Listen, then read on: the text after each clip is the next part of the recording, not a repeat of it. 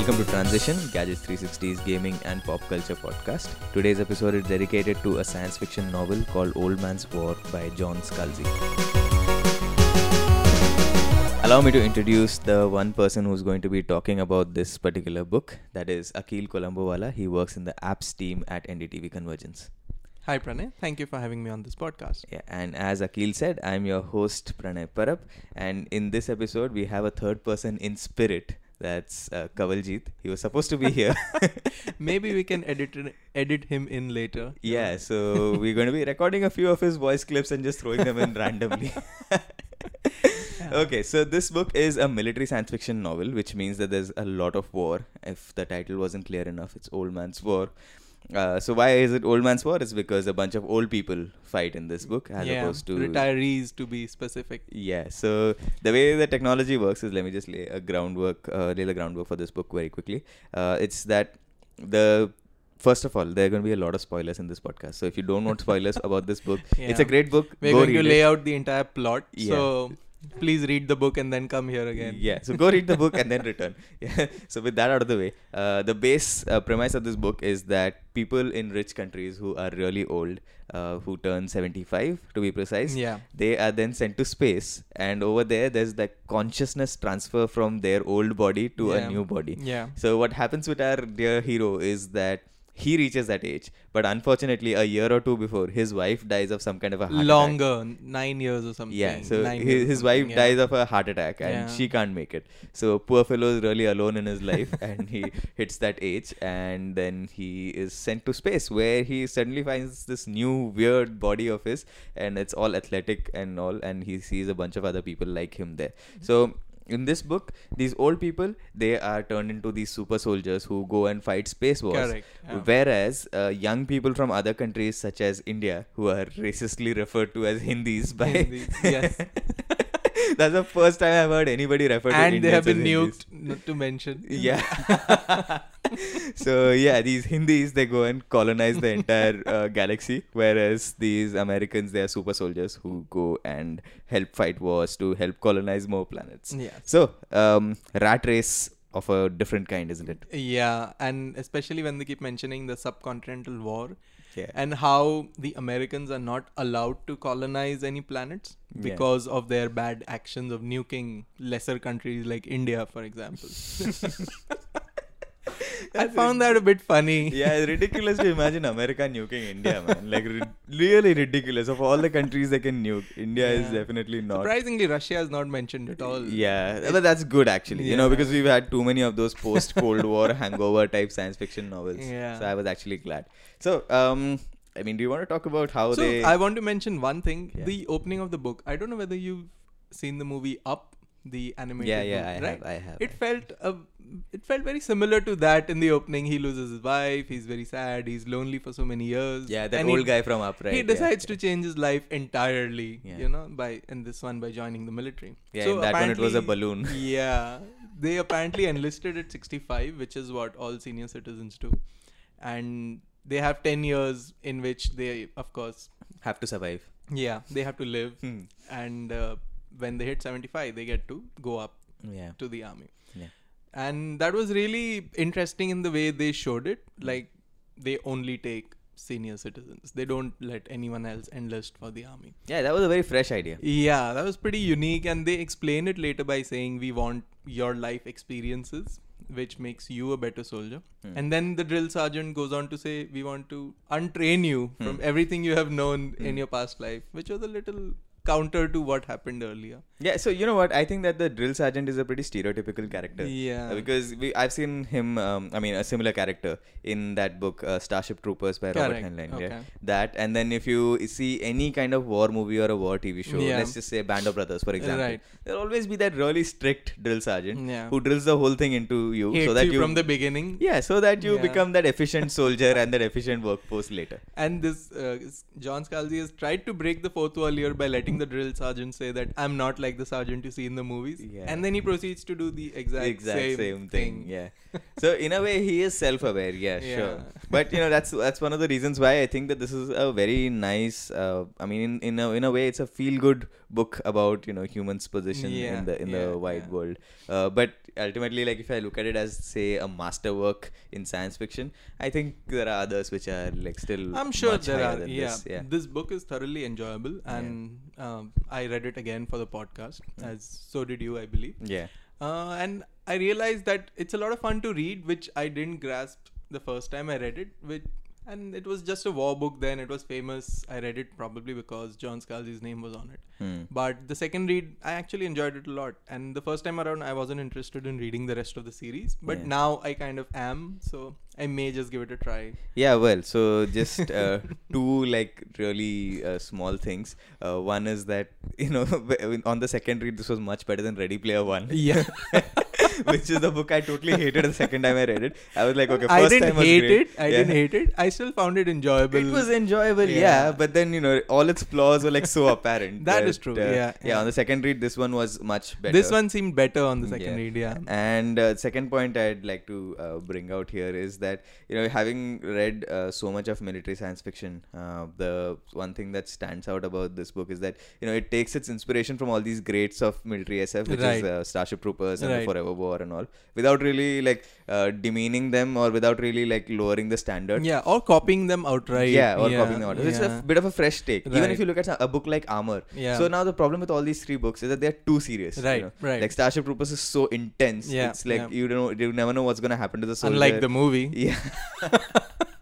don't even get me started, I don't think we want to yeah. I discuss think that. Gopal will kill me, but uh, yeah, well, the movie I, I don't really like it that much.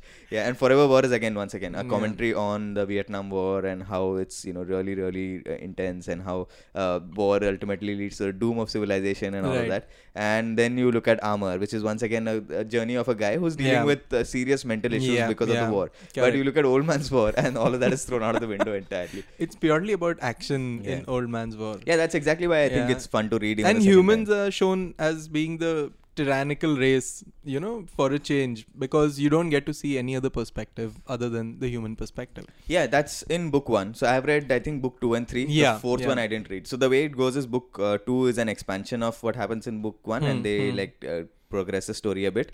Uh, book three also they do a little bit of that, and then book four is th- the same as book three. Okay. Uh, from the viewpoint of a different character. Okay. Is uh, Zoe's Tale, I think, is the name. Yeah, of the yeah, yeah, yeah, yeah. So I looked them all yeah, up. it's yeah. like Ender's Game and Ender's Shadow. Correct, where, correct, you know, correct. it's just a different character talking about it. but it'll be interesting to read the other books. The yeah, but unfortunately the quality slips. It's not like an, I have eh, heard that, It, yes. It's really not like uh, as bad as say from Ender's Game to Speaker of Speaker for the Dead, and then ultimately leading. to I enjoyed Speaker for the Dead, but that's for a different Uh, yeah, podcast. Well, so uh, yeah, didn't have a problem with it until it got all religious on me. Then I was like, listen, Yeah. bro, stop. Can't deal with this religion. yeah, But but, yeah, then uh, quality does fall after that too. In in that I series. have heard that. Yeah. Yeah. but in this one, at least the quality is a decent level. However, I'd still say that Old Man's War is a notch far above uh, Hmm. the other two books. Yeah. So yeah, it's the most enjoyable of the lot. But like you said, maybe in book two and three they explain why humans are doing what they're doing out there. Yeah, and, I mean, without getting into too many spoilers, uh, Yeah. humans are not really painted in a good light. Which yeah, in that- book one, it's it's all just tyranny. Like Yeah. we are attacking this race, we are attacking this race, we're Yeah. stomping on tiny little people for Yeah. their planet, yeah. which was a fun little you know touch to what I didn't expect that. Yeah. So honest. you want to talk about uh, the alien races the in this book? Covandu race, as Yeah. they are described, are one inch tall humanoids. So Yeah. they're pretty similar to us. They're bipedal. Yeah, they're basically. Ant Man. Yeah, they're essentially Ant Man, and the skyscrapers are two meters tall. Yeah. and I don't even know how they are competition, to be honest. But uh, clearly, our armies seem fit to go and destroy their tiny little cities by stomping on them all around the city. This was a little bit more graphic than I expected it to be, Mm. and it. I don't know what parallel they're trying to draw with this, but it does seem like overkill. You know, trying to show what overkill is like. So tell me something. Didn't you feel that the parallel for this is those termites that live in South America? You know they're like really tiny, Uh-huh. smaller than one inch, Uh-huh. and their mounts are like so huge. They're Yeah, like two yeah, meters yeah. tall. So yeah. Race could be a parallel for intelligent termites. Yeah, but we don't go around stomping them, you know, as You and know, when you really haven't met some people. You really have not. Okay, fine. I'll consider. so when you see like your entire bookshelf ruined, after that you're not really going to like them. You know the way much. Are described quite well Hmm. um, with their 10 centimeter plane. No, Hmm. smaller, I think. Hmm, Smaller hmm. planes, and the fact that they have starships, Hmm. which are deadly in number rather than individually. There's also one Covandu that tries to assassinate our hero, and he describes it as flecks of sand hitting his ski- skin, Hmm. which is quite hilarious. And Yeah. then he smashes him against uh, one of his skyscrapers, one of the Covandu Mhm, mhm, skyscrapers. mhm. So our hero also has a moment of self-reflection where he doesn't like what they have done to the Covandu race itself, and stomping on intelligent beings is not something he enjoys. So that was a little bit, you know, not what I expected. First, it starts off funny, tiny people. He says it's like you know Gulliver trying to smash Hmm. Lilliputians, and then it goes on to take a very serious turn that the hero does not like what he's doing so far and that is what adds to the tyranny of the human race we are just out there we're killing people we're killing intelligent aliens we're killing everything in our path Yeah. all for the sake of colonization Yeah, so zooming out a little bit, uh, the story goes so that it's the there are so many habitable planets out there in the universe in One Hmm. Man's War, and there are only like uh, say I don't know about hundred species fighting for all of these. that we know of from Yeah. what they describe yeah, Yeah, because this is only like a sector of the galaxy that, Correct, that they correct. describe. So all these battles are going on between these species for these habitable planets. correct So they describe some species which live underwater where Hmm. humans and that species coexist. right But mostly what happens is most species are uh, drawing air, so they Hmm. need land, Right. and that means that they're going to be in conflict with the humans. correct Except for this one particular species, which is my favorite uh, alien species in that entire series, that is the Konsu. Konsu. Yeah. So Konsu are these weird, you know, like they're much bigger than humans, aren't they? Like each Yeah. Konsu is much bigger than than humans. far more advanced Yeah, and they're like so super ultra advanced that you know they basically are looking at the whole uh, species war behind them as like a game. So that was what I enjoyed because they really treat all these other species like uh, much Children. beneath them. Yeah, Yeah. like uh, not even children. They treat them like you know uh, I can't we can't even touch these species. yeah, they're yeah, like so dirty. unclean Yeah, they so keep unclean. describing interactions as unclean Yeah, as unclean. And so what happens is once it- there's a scene in the book where uh, the uh, Konsu turned out to be mediators of some kind Hmm. uh, between two species. I believe it was the humans and the Rraey. Rraey right? Yeah. not so the- mediators they're secretly helping the Rraey yeah helping attack the Rraey. humans yeah yeah so um i mean what happens is that they finally decide okay now you know, this battle is too boring so let's have a 5 versus 5 you know street fighter style one-on-one combat between you and then we'll decide who's the winner Yeah, and these guys are prepared for that. So Yeah. like we get as many questions, as many warriors we can kill. yeah So if you kill all five, you get five questions we can ask the Konsu. yeah So that was pretty Klingon like, if I want to draw a parallel there. Yeah, yeah. That was crazy, yeah. But but that's how the Konsu are, right? And after that, what happens is whatever these guys are, go and ask their uh, four or five whatever questions that they get, and when that whole thing is gone, uh, the space where they fought, the Konsu put it in some kind of vacuum and like Yeah, they like they destroy destroy it arena entirely. yeah. and throw it in a black hole. Yeah, like overkill, man. Like really, I mean, how far away do you want to be from all these species? It's really unclean. Yeah, but the way things are going in Old Man's War, it does seem like humans will eventually be the species that reaches Konsu's level. Yeah. Uh, because the Rraey are described as a species that are a little advanced than humans. no, no, no, um, no, like no, no. in Only this- because of the Konsu helping them. Yeah, because I the think that was the- yeah, yeah, helping them. yeah. And uh, what happens is they those guys eat humans. Yeah. So that adds to the you know horrible nature of the Rraey. So uh, I mean, other than that, there's no evidence of any species committing Mm. these kind of atrocities. There were a few, but the Rraey part was really hilarious. Yeah. Where the faster than light mode of travel in this book is called skip drives. yeah. And uh, humans gave Rraey the skip drives that they are using right now during a failed trade delegation that they described, where the Rraey ate one third of the trade delegation. Oh. yeah. The book is full of these humorous moments. Yeah. Like I, I really love that part of the book. That Yeah. you know, like even if you don't really like military science fiction, there's enough humor. in right, there's enough humor that you'll laughing. enjoy it. Yeah. yeah, and So- even our hero John Perry is quite witty sometimes. Yeah. and it adds a good relief to a book that is very murky. I would say in Mm. what it's trying to do. It's a little gray in what people are trying to do in the book. Yeah, so if you want a real serious, intense Yeah. military science fiction experience, it doesn't get much better than the Forever War. Absolutely. yeah. But uh, the problem or armor, I would say, which Yeah. is also very intense. yeah, true that. And even a book like which is slightly not even related to this particular uh, genre, it's uh, Gateway by Frederik Hmm, Pohl. Right. So Gateway Yeah, is yeah, also yeah. like not really like a military. I wouldn't say mill sci-fi. yeah, Yeah, but it's a yeah. space opera. Correct. and correct. Uh, you know, in this also like humans are exploring the universe Yeah. and trying to colonize as many planets as possible. Correct. Right. But then again, like the story is so much about the lead character's depression Hmm. and his dealing with his own like mental issues because of that one failed I've- expedition. I've, read the first book in Gateway, so yeah, so that's what that story is really Yeah. intense. But Old Man's War is such a relief when you read all those science easy to fiction read. books. But yeah. that's true with most of John Scalzi's books. They're Yeah. pretty easy to read, Yeah. and the message is quite strong at times. Yeah, in fact, my advice to anybody who's reading John Scalzi would generally be that don't read like books in a series. Yeah, read the first book, then read another series. Yeah. His fresh takes are much better. I believe Red Shirts was also one example. Red Shirts was also a pretty good book. Yeah. And now there's another one coming out called The Collapsing Empire. which Collapsing is, Empire, which is in the new series. That is coming out, I think, March 21st, if. I'm not mistaken. I'm not sure if it's billed as space opera or not. It is, it is. It so, is? yeah, Oh. Collapsing Empire's uh, plot, just to digress a little bit, Sure. is that there's this uh, weird thing called the flow, which Hmm. allows people to have faster than light travel from Ah, ah, uh, across right, the universe. right, right. And that thing is like a river, it keeps Hmm. moving away.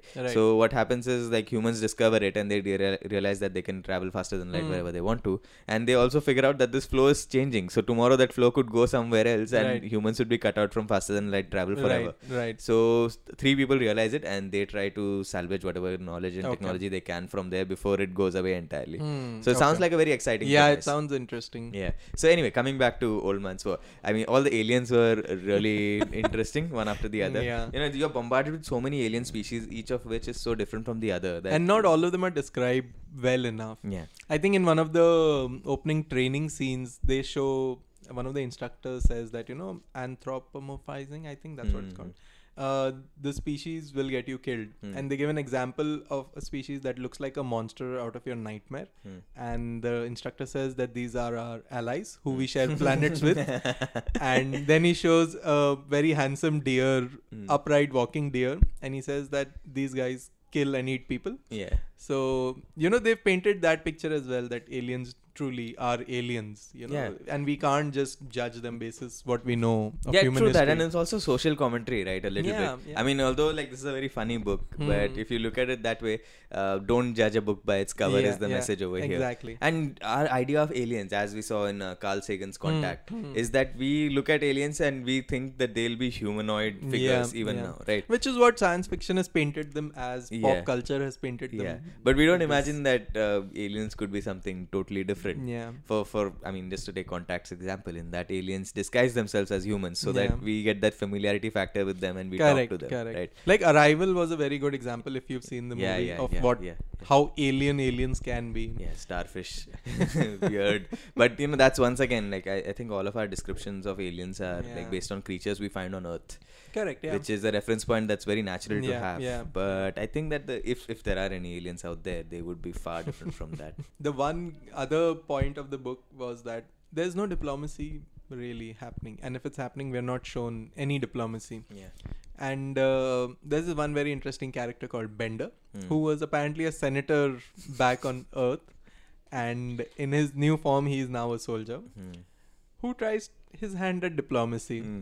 Have, do you remember that Yeah, I, I do. Which alien species was it? I forgot the species they attack, and then Yeah. the whole thing happens. it's one of the species which is which is fairly up and coming in the uh, colonization race and humans want a system where there are three habitable planets Hmm. that these species are also going for Hmm. so humans decide to go and hit their home planet Yeah. destroy all the industrial Yeah. facilities and our bender tries to make peace with them after having destroyed their entire technology base and setting them back Yeah, so uh, if I remember correctly, decades. these guys were already out in force trying to get that system. Yeah, yeah, When yeah. and they, their home planet was they were totally lured away to a different area and their home Yeah. planet was attacked secretly Yeah, it was totally undefended, and they basically attacked and killed a lot of civilians. Mm, Yeah. even though that's they the- tried to avoid killing Ah, civilians. but yeah, I mean, there was so much collateral damage.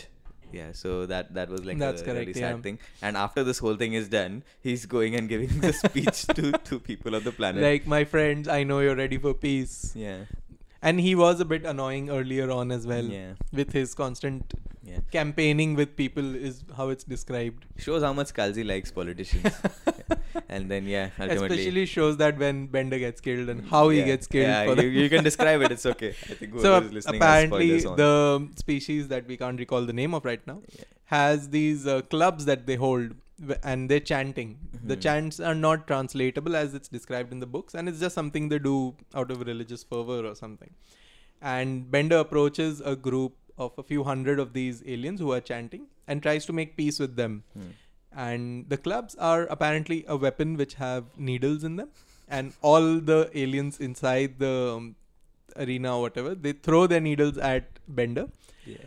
Who becomes mush with all the thousands of needles hitting him at the same time Yeah, just to be clear, this is this mush means like uh, glorious red chutney. yes which our hero then goes and stomps on and says here you wanted peace here yeah, take that. take your peace." After destroying somebody's planet, killing all their family members, you know, an undefended planet, killing civilians, you go and give them a lecture on peace. Like really, is, That- is that that, the best hilarious. you can do? So yeah, lots of funny moments like that in in the entire uh, book, you know. And uh, also, I believe that this is the book. So what happened is in my mind, like I've confused what happens in book one and two and three. So please correct me if I'm wrong. Uh, this is a book in which they have these uh, um, weird uh, space forces who sort of um, like uh, disguise themselves uh, as asteroids as well. Is this the book? no no no Ah, okay, no. yeah. So then that's that's No, that's, that's a future book. Yeah. this So- book has uh, ghost brigades Yeah.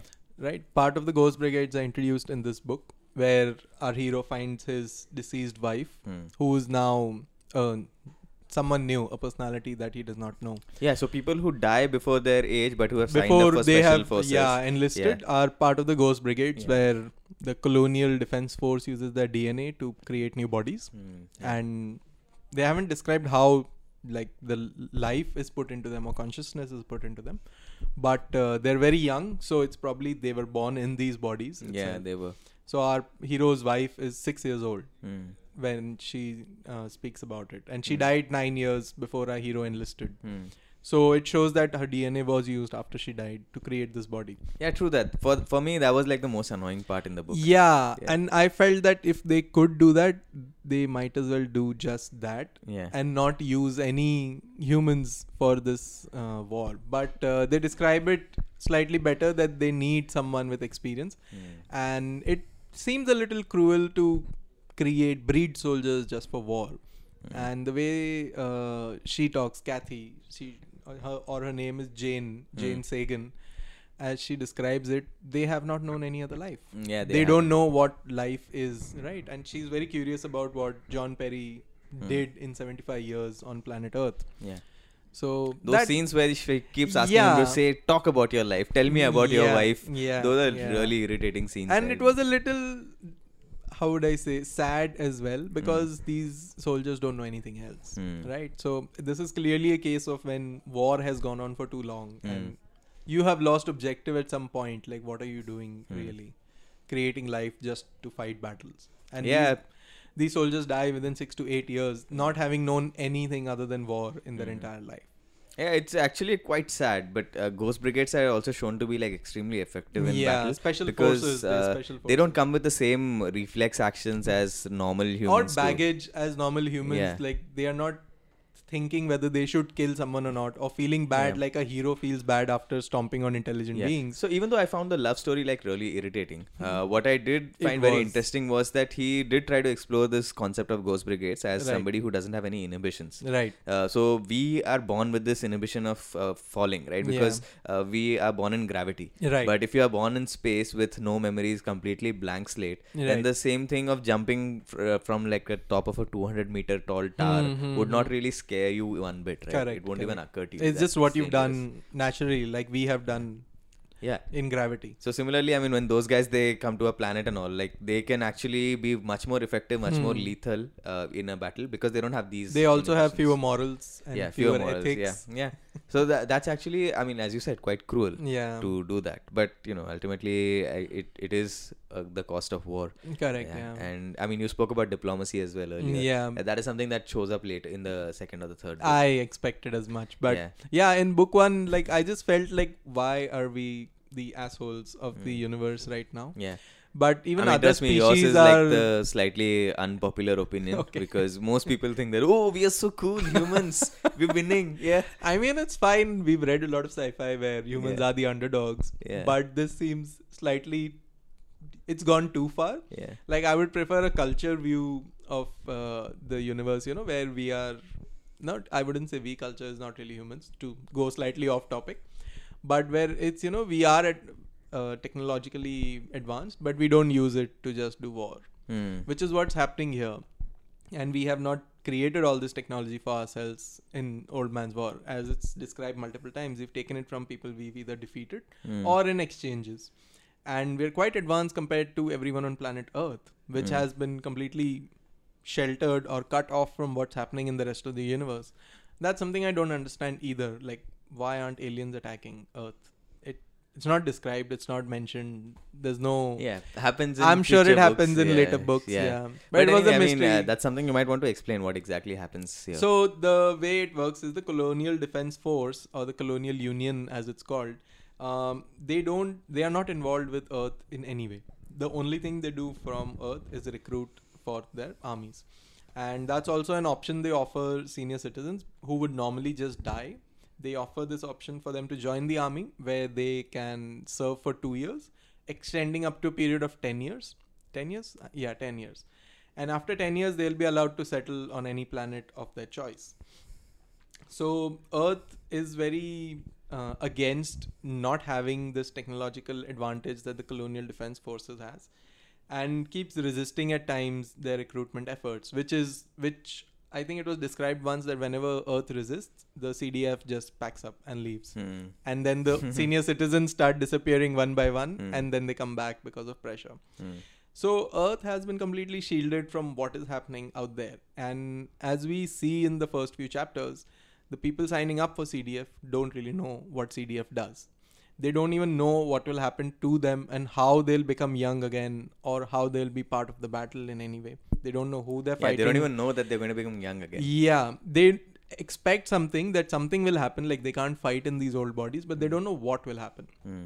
they don't know about the alien species out there they don't know the diplomacy scene they don't know the war that's going on there they just know there is a war so it feels a little weird that earth has been excluded from all these being the birthplace of humanity and the fact that no aliens are really attacking earth Hmm. even though we are at war constantly with dozens of species so Yeah, I think that's part of the colonial defense forces efforts, right? To Yeah. not disclose which is the home planet of the yeah probably but Yeah. and they've done a really good job of it Yeah. clearly Yeah. so Because uh, one would expect that the home planet would be the most strongly guarded. which is what they keep doing to other yeah. species right Yeah. they go to their home planets and trash it so But I can't understand why other species were not clever enough to like disguise their home planet this way. yeah maybe they just realized it too late Yeah. and cdf had some early inspiration to not dis- disclose the home planet Yeah, well, sounds like complete garbage, but it uh, does it yeah, sounds like you know something just pulled out of a hat to like Yeah. protect our planet because humans so great, because humans yeah such great, much wow.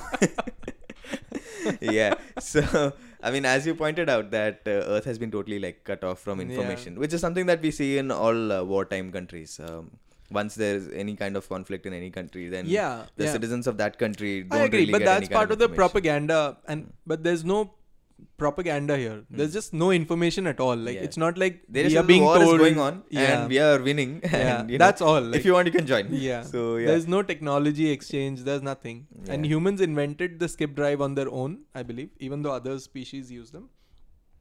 Which is also something not clearly defined anywhere as to what happened with FTL. Hmm. Like the Konsu are not shown to use the skip drives, or Mm. ha- it's not discussed that they use skip drives, but we don't know what they use. Yeah, Konsu probably will say that this is unclean technology. You dirty humans, we are not touching it. Yeah. you never know with the so there are lots of species, and not all of them are using the same propulsion technology or the same weapons technology, which is also not discussed at all. Like we aren't shown any interstellar weapons or there's no description of any interstellar weapons Hmm. except for the infantry rifle. There's no other weapon that's really described. Yeah, and also, I mean, we'd expect something like the Death Star, right? which yeah, I know. Like we do weapons. have battleships, Yeah. and the only weapon they mention is missiles, Yeah. which is very generic. Yeah, it's ridiculous. Yeah, I expected a little more detail there because that adds to the wow factor. Like, wow, we have really cool weapons. Yeah, most of the information and most of the detail has gone into describing these alien Yeah, species, right? But you know why this happened? It's because of the first person perspective. Yeah. Because John Perry would not have any details about these weapons, Yeah. right? So everything John Perry knows, we know. yeah. So which is why the book misses out a little, I would say, on world building. Not too much, but a little bit. Because we get to see this very narrow view. We're at war, we're winning, we have battleships, we are infantry who go to different planets and attack. And that's pretty much what we get to see. Yeah, but the narrative is something very interesting now. Now that you mentioned it, that's when I like figured, oh yes, this is something common across books, isn't it? so Starship Troopers is a first Right, person right, narrative. right. Even Armor. Armor has is also first, first person. person narrative, and that's how they hide some of the plot. But armor at least, and uh, I'm not sure about Starship Troopers, but they at least have more than one person's narrative. Yeah, Even though if it's first person, it's more than one character at the same time. yeah. Starship So- Troopers is just one character. Yeah. Okay. So that is uh, exactly what they do, like what you mentioned, Mm, which yeah, is yeah. this person is a soldier, is like a- Hmm. a, private or something in the army. Right. Uh, so after like you go to any army, fi- find probably the second lowest or the lowest ranked official, Right. uh, a soldier, and then ask them what you know, and they will know very little, right? Because if they are captured, Of course, yeah, Yeah, which is how the military works. yeah, right? they're captured, they don't to- want to like reveal information. right? Correct. So this that, that that exactly the authors use that as a shield Yeah. to not really delve too much into other things Right. you know things like these which are important like Right. weapons what is going on like how are you attacking like even like planets and all are not really described in detail because I don't think John Perry really cares Yeah. about what the planet looks like. yeah so some things are getting mixed up again in my head so again correct me if i'm wrong Huh. in this book do they have that thing where like you uh, go to another planet or whatever and uh, Hmm. then you realize that those guys have moved forward in time and their No. technology has progressed right No, no. it- that's another thing which they totally like missed you know? Okay. because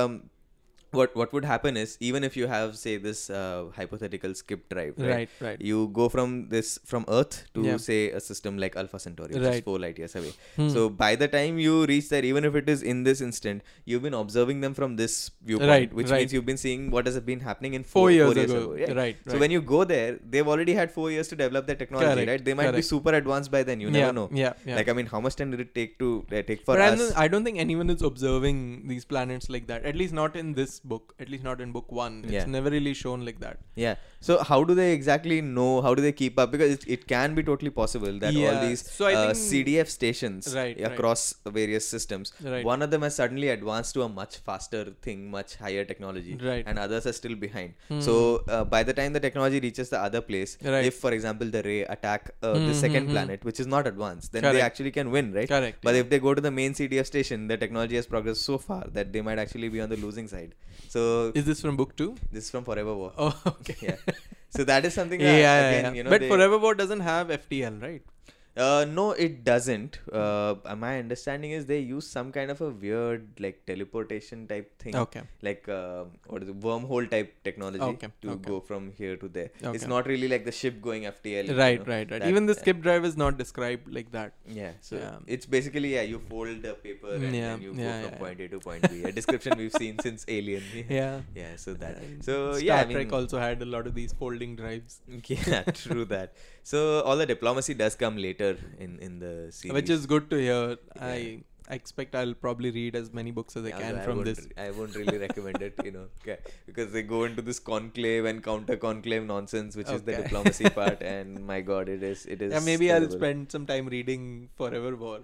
You definitely should if you have it. I really like military sci-fi books. Um, I've read a few others. Ender's Game, Ender's Game is amazing. yeah, Yeah, Ender's Shadow, Ender's Shadow I have not read. yeah, but that's also good. Yeah. like I would say those two other books worth reading. Yeah, Uh, military sci-fi is good. I think books like this, you know, really highlight things we don't know about war, Hmm. and you know, a soldier's perspective on Yeah. things, which you wouldn't get to experience otherwise. A lot of books are mostly fluff about just the weapons and just the technology, rather than the actual soldier.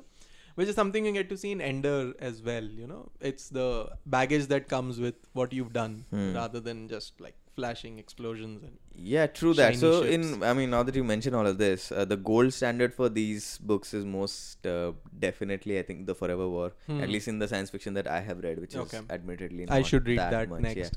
Yeah. Uh, because that is the book where it talks about the cost of war. Hmm, hmm. It also is a commentary on how um, uh, stupid and how uh, like unnecessary the Vietnam War was okay. and ultimately what effect it had on Hmm, America hmm, and the hmm, hmm. soldiers who fought for it. So that is something that you should definitely check out. That's going to be my next read. yeah, no, it's it's Probably before book two and book three. Yeah, you should. Yeah, I mean, I would recommend the same order. However, like you don't expect any kind of humor and all in it. It's very very little Hmm. humor. Even though it's an amazing book, a great read also, as fast paced as this one. Right, right. Uh, and deals with technology in a much better way, in my opinion, at least. Hmm. Uh, even if alien descriptions are not as good. Which is fine, I guess. Yeah. Each to each his own. Yeah, so the best thing for me about Old Man's War, at least, was that it has so many amazing aliens. So I Yeah. was just reading more about these aliens and getting happy, you know.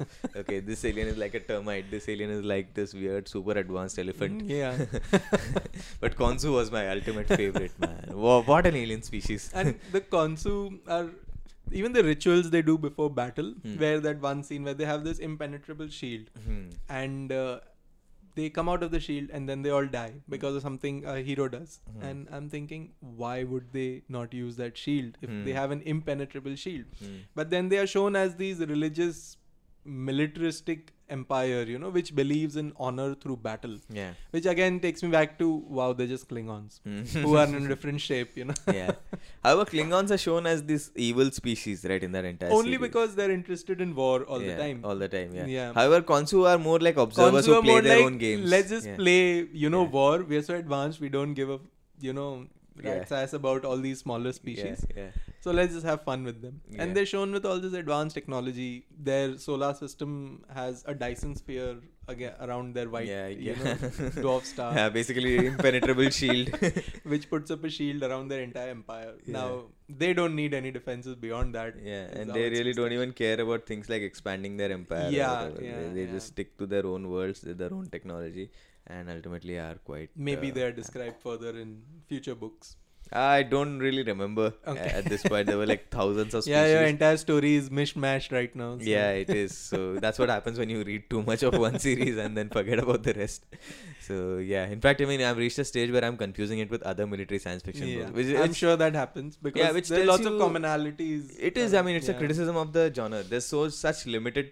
Uh, I Right. mean, works in in this Especially if you consider Starship Troopers. Yeah. It's So- a very generic cookie cutter military sci-fi. Yeah. Although I mean, uh, unlike rock music, I still think that science fiction as a genre is very like alive right now. Yeah, yeah. But uh, Especially in the last 10 years or so. yeah, and even now, like every month we see these uh, crazy good books coming Yeah. out, and even in terms of movies, so it's definitely progressing right Yeah, now. That's TV, now is the time when science fiction is Yeah. really. I mean, it's the golden age of sci-fi right now.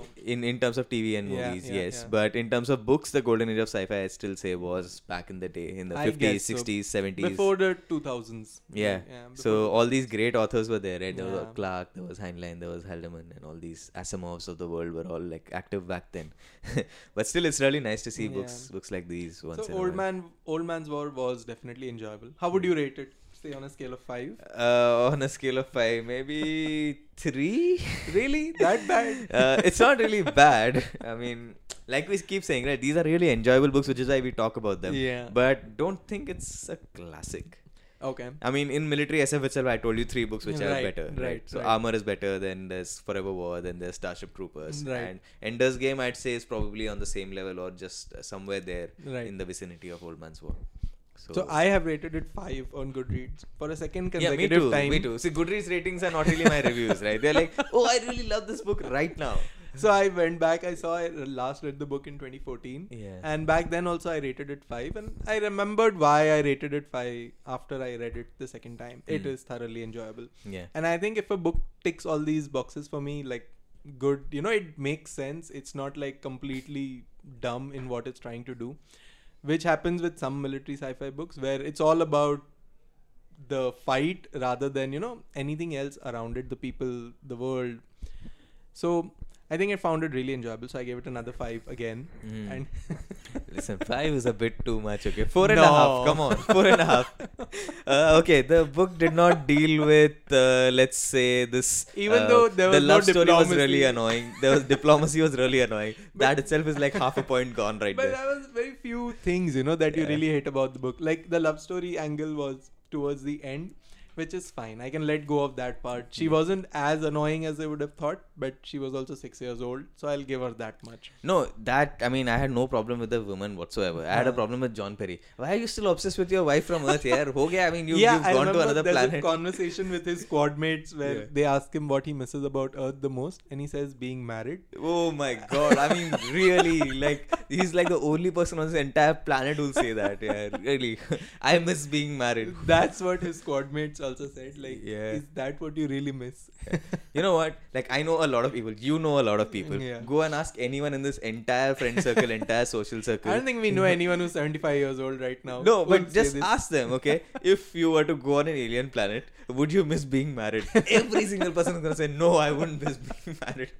Nobody likes being married. That's why John Perry is the hero. Yeah, well, also I found it very uh, like unbelievable that you know society has progressed so much where they are fighting battles across the universe and people are still married on Earth. Yeah. I mean, really. But then Earth is not part of all these True. advancements. But I mean, society progresses, right? In, a- in a hundred years, you think marriage will be looked at uh, like in the same you know, way as one it is today. other funny thing of the book is how often colonies are destroyed. Yeah. So, like, uh, an alien species will come, knock around a colony, burn it down. Yeah. And I feel like it would be dan- more dangerous to live in this universe than in the Marvel universe, honestly. Mm. Their colonies are just destroyed whenever, you know, you feel like it. And there's one incident where a slime mold manages to kill off an entire colony by going down people's throats and choking them. That was really, really disturbing. I thought that was a Firefly reference. that happens right in one of the uh, outer Slime colonies. mold. No, it wasn't a slime mold exactly, Oh, but they got like right, uh, right. basically Which gas chambered, right? How And, the uh, rivers were made. Yeah. That's what happened. Yeah, so th- I thought that was a reference, which you know most people probably did not see it the same way. But- However, like I did think that they're uh, dealing with these colonies and this whole thing. It he treated it like a game, more or less. You know, Yeah, in like- which like an Age of Empires where you destroy another com- uh, person's right empire like these and then put colonies are not really buildings. people they're just like Yeah. parts of the plot Yeah. that you know that need to be triggered Yeah. whenever you need some action to happen and you don't really see any colonist really in the book Yeah, because they not got a single Hindis, right? I mean, colonist who wants to like Yeah. make Hindis a character? it happens in later books. i'm sure there are uh, other people as well It happens so- in later books when they focus more on the colonies, but you know this whole premise of the Americans Yeah. being soldiers and all these you know bloody Hindis going and colonizing that doesn't sit right with me at all. I mean but seriously. yeah. uh, John Scalzi is not known for writing books like this, so Yeah. there must be some plot that he's trying to hint at, or he's just like, because you guys destroyed Earth, you are punished to be soldiers forever. Yeah, so he is morally on the right side. Ethically, Yeah. he's on the right side. He Yeah. says that Americans have like plundered Earth so Yeah, much, so they need to be soldiers. Right. Whereas these other people, they haven't really had a chance at a good life on yeah, Earth. yeah. So They're they the should become- minorities, and they should have a chance at a better yeah, life. so ethically, morally, he's on the right side. But I think that any future uh, space exploration or whatever, Yeah. I really doubt that it's going to be divided into this Americans, Arabs, Indians. I agree. I think it's going to be a mixed race, mixed culture thing. it requires like really high morals from the management of the colonial union, like Yeah. where they're all like, yes, Yeah. let's do the right thing, Yeah. which rarely happens. So or honestly, tell me, you know, if such a thing happens where America says we are going to be soldiers, you are going to be colonists, you know, any country which is the colonists is they are not going to nuke America. Why? Why will that not happen? Why are they not fighting against each other? Like a war will break out on Earth right there, right? It probably. So I think, yeah, I agree that why this imbalance and who gets to decide who goes where. Yeah. Also, right? And there's Yeah. too much trust placed in Yeah, CDF. Like, how did they get there? Really, like they are just people, right? But see, in the book, it's also shown that because these countries were nuked, they're no longer in a position to feed their population or, Mm. you know, fight diseases or fight poverty. Which is why people may be more willing to just take a leap of faith, you know? there are too many leaps of faith here. yeah, for sure. of course. Yeah, It's a science fiction book. So. yeah. so once again, I mean, I did not feel the same as what I did with Ready Player One, which is uh, he has to just get some plot elements out of the way. I did yeah, not feel exactly yeah. like See. Ready Player One yeah. feels more amateur compared to this. Yeah. This still has a mature plot in Yeah. that way. But there were there were these loopholes, you know. Like Yeah, I mean, of course if there were you look at it, that things happened, just accept them. Yeah, yeah, Don't yeah. question them. Yeah. I mean, maybe some yeah. of it will be explained in future books. Maybe maybe some of it won't. Yeah. But a lot of the plot is just this has happened. Yeah, mostly you know it's about like going out there fighting aliens. That's it. Yeah, yeah. And I, I thought that everything else in the book was pretty badly done in the sense that the technology was good, Hmm. fighting aliens was good, Hmm. but I mean how society evolves, I mean really bad. And There's no description. Yeah. yeah. and how species collaborate with each other is entirely militaristic. Okay. Like it's almost as if you know the trade means we will give you military technology and there's no economic trade, there's no food trade, there's no language trade, there's nothing like that. Meaning that. there's no good diplomacy. It's basically diplomacy with a gun, Yeah. which is what's happening. Like, Yeah, whoever has the power has the diplomatic power as well. Yeah, so- and look, I mean, um, if you just look at the history of Earth, right, Hmm. whenever there has been this kind of a thing where there have been multiple great powers across the, like, uh, say, Asian and European Right. and African continents, right, it's all gone wrong. Yeah, yeah. always. Yeah. So, which is what's happening out there as well is again a parallel that he may be drawing that Yeah. since there are so many different opinions with so many different needs really right like the human needs are not the same as another species so there is definitely room for conflict Yeah, true that, and which is exactly why I keep saying that you know there is there is no other angle to Yeah, this except no for that. these major powers fighting against each other i think we've been spoiled a bit too much by things like star trek where diplomacy first is the rule rather than you know just go and attack someone Yeah, and I keep drawing parallels there as well. Like when they do first contact, they don't really go and start shooting cities and destroying industrial bases. Even when they're fighting someone, they're not doing that, right? yeah, true that, and I also found it very like weird that they have this unlimited budget. Uh, Yeah. for war. But again, that goes to show because no colonies are really described. Mm, yeah. Like where where is the economy? There's no economy described, Yeah. right? And they uh, they keep mentioning like getting free drinks at the bar, which Mm. leads me to believe they really have no money at all. Yeah. There's no currency, which means it's a eco- economy of plenty, right? Yeah, I don't really everything. understand how that works. So if you keep, uh, I mean, if you keep the viewpoint inside an army barrack all the Mm. time, then the things like how things work there are totally different from how they work on a yeah, colony, yeah, right? Yeah. So that I mean, they do mention that somewhere I don't even know which book it was that they start farming and all on colonies. Okay. But I mean, come on, yeah, like that's like saying, ki, I went to one place, I built a town center. It was in the imperial age, and then we built a farm around it. We have unlimited food now. It's not how things work. I mean, have you heard of climate? Like, have you heard of global warming? Then none of those things happen on those planets. Hey, these are alien planets. Yeah, man, come on. And you destroy them, you destroy colonies, no radioactivity, no like long lasting health They effects. clean weapons. Yeah. what? I mean, really? That's why. That's why there's loopholes in the book. Yeah, plenty Yeah, of like these things which are like problems with the book, Yeah. I felt. at Which, least. all, like I said, there's no description of weapons. Like, what kind of weapons are they using? Yeah. And what kind of damage are they doing to other species? Again, it's all like in this moment we have done this. That's Mm, it. Yeah. That's the end of this conflict. Yeah. Maybe we'll fight them again later. We don't know. yeah. Um, so yeah, overall, uh, did enjoy the book, Yeah. and I would recommend it to everyone. Just read it once. you Yeah, know, yeah. even if it's definitely into- worth a read, and you might enjoy and get into more military sci-fi because of this book. Yeah, because I- it's easy to read and it's easy to get into. Yeah, this and Ready Player One are two books that I'd recommend to those who don't like. Like it's a very good well. gateway book to you know reading more military sci-fi. Like Yeah. yeah. do you like this kind of genre? Please now go ahead and read the serious books where you'll actually have to pay a lot of attention. Yeah, and even if you don't, I mean, this is not really like that much of science fiction where you really have to know your science before exactly, you can read it. it's easy. It's very easy. Yeah. So yeah, very few to- concepts are really described in detail. yeah, would totally want to see a movie based on this uh, yeah, book, it but would make a good movie. yeah, not sure if it's happening though. You know, Ready Player One, we got lucky, so we'll have a movie. Let's see what happens with that movie first. Oh yeah. Knowing Hollywood, you never know. All right, so that's about it for this episode of Transition. Thank you for joining us, and we will see you with another episode next week. As always, don't forget to rate us on iTunes and follow us on Facebook, Twitter, YouTube, and Instagram at Gadgets360. The music for this podcast comes from Magnus SoulEye Pålsson. He made this soundtrack called PPP PPP, which is a soundtrack of the game VVVVVV. All the tracks used in this podcast are from that particular album.